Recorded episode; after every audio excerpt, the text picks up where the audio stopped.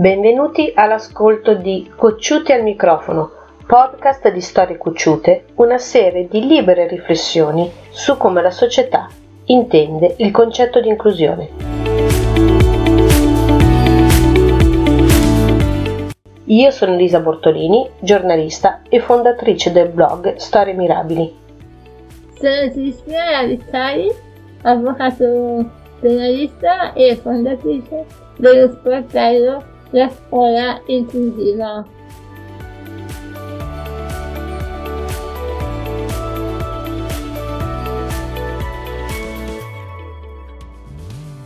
Per le nostre interviste oggi è con noi Giuseppe Franchina, giornalista pubblicista e speaker di Finestra Aperta, radio di Unione Italiana Lotta alla Distrofia Muscolare Lazio. Pensavamo per esempio con te di parlare un po' di, del tema del lavoro, affrontandolo in maniera un po' diversa, non solo dal punto di vista dell'inserimento lavorativo che come soddisfazione personale.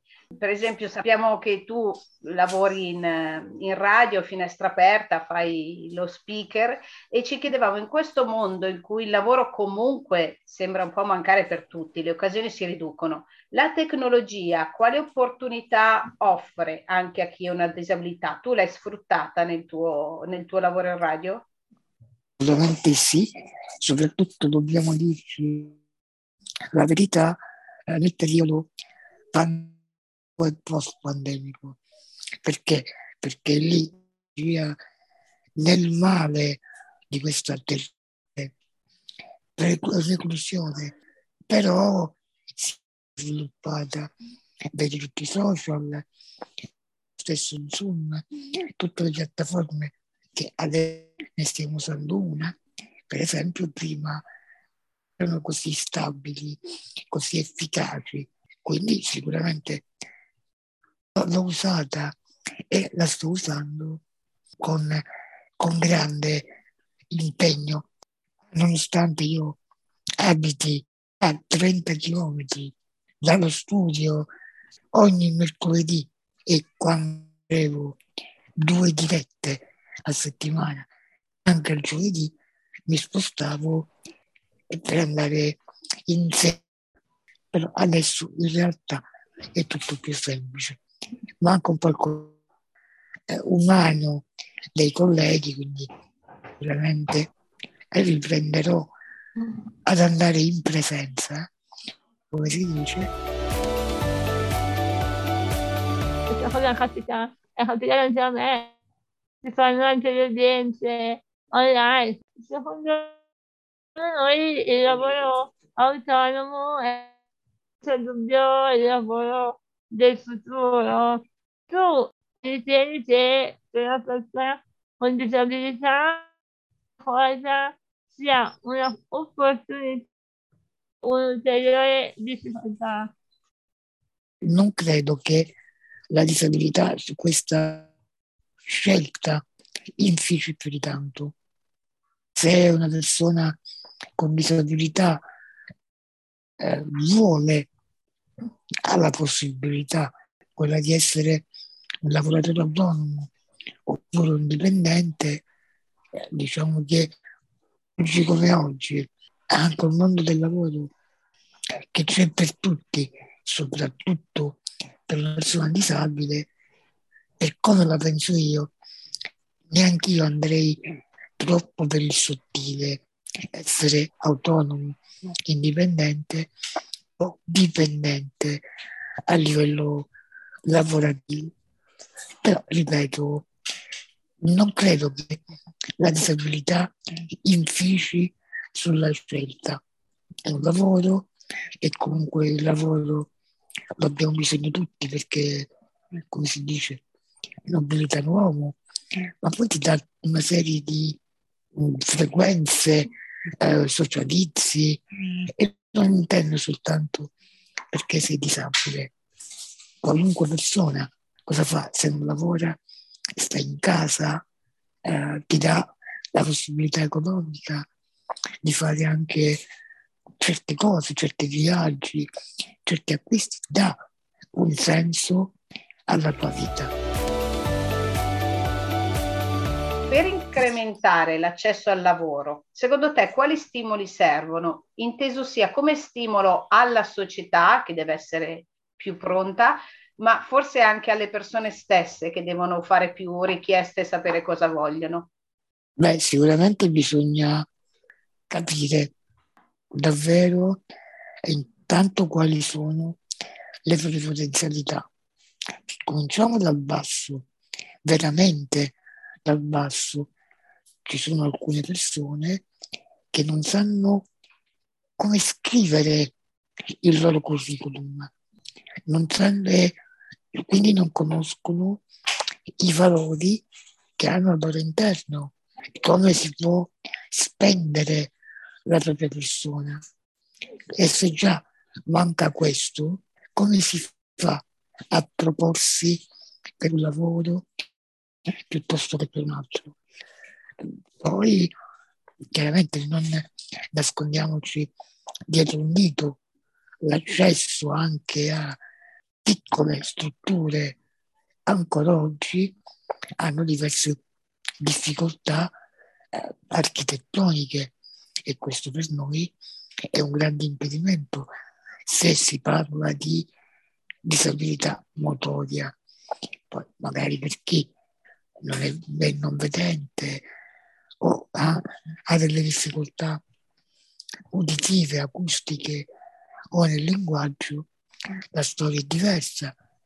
Però, ripeto, come constatate anche voi, credo, se non si va avanti per categorie protette e a volte neanche quello non è facile per la persona con disabilità lavorare. E soprattutto cosa si può fare per migliorare? Ecco, agire sulla persona. Intanto insegnargli il suo valore, perché questo, credetemi, che non è una cosa scontata. Tu hai creato un progetto di vita indipendente, tuo, funzionante e personale, cosa che persone non riescono a realizzare eh, perché sembra una cosa raggiungibile. Tu, Giuseppe, da cosa considerati di partire per arrivare ad avere una vita indipendente? Allora, comincerei a partire sempre da se stessi. È quello che riesco a constatare io è che nel caso di una persona disabile, parlo in generale, la protezione di comfort con i genitori che se comunque non ce la fanno più a gestirti, perlomeno sono lì. È una situazione rassicurante, accogliente.